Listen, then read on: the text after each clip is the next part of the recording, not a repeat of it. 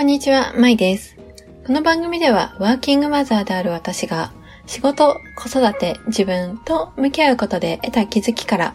視点を増やし、豊かなキャリア、人生を歩むヒントをお伝えします。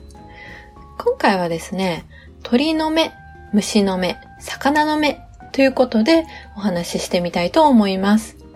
先日ですね、会社で集合研修を受けていまして、その中で一つ話題として、三つの目を持つと良いよということを、講師の方からお聞きして、あ、なるほどなっていうふうに納得しました。で、それはですね、一つ目は鳥の目ということで、全体を俯瞰して客観的に見る。そうすることで、まあ、視座を上げたり、その場をこう少し冷静に見ることができたりします。そして二つ目は虫の目。これはですね、見えないことを見ようとするということで、例えばその問題の本質は何だろうとか、あと感情、この人はどういう感情とか思考を持っているんだろうというふうに考えるときに使える視点ということです。で、三つ目は魚の目。これは、えっと、ま、全体のですね、まあ、社会であったり、今のその時代の、ま、流れであったり、トレンド、そういったものを見る目だっていうふうに、ま、おっしゃっていました。これ、あの、受講したのは OJT 研修っていう研修だったんですけれども、その部下育成っていう視点でも、もちろん大切なことなんですが、これってやっぱり子育てにも当てはまるなっていうふうに感じています。自分自身が、やっぱりこう、時間がなくてちょっと慌てている時とか、精神的に余裕がなくてイライラしてしまっている時、感情がなかなかこう安定せずに、えっと、いる時や、まあ、自分の思考にとらわれすぎてしまって、視野が狭くなっている時、そんな時はですね、やっぱり、あの、日常生活の中であって、でも、まあそんな時こそ、この三つの目っていうのを意識していきたいなっていうふうに改めて思いました。例えば、えっと、すごくその娘の言葉にそのまま受け取ってしまって、こう嫌だとか、これがいいっていう風に娘が伝えてきた時に、その言葉だけに反応してイライラしてしまった時、そんな時は、やっぱりすぐにその言葉に反応するのではなくって、虫の目を使う。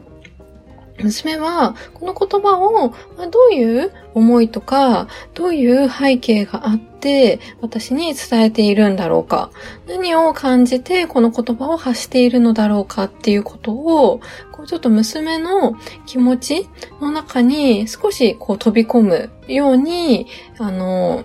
見てみるっていう形で、やっぱり虫の目っていうのは使えるかなっていうふうに感じています。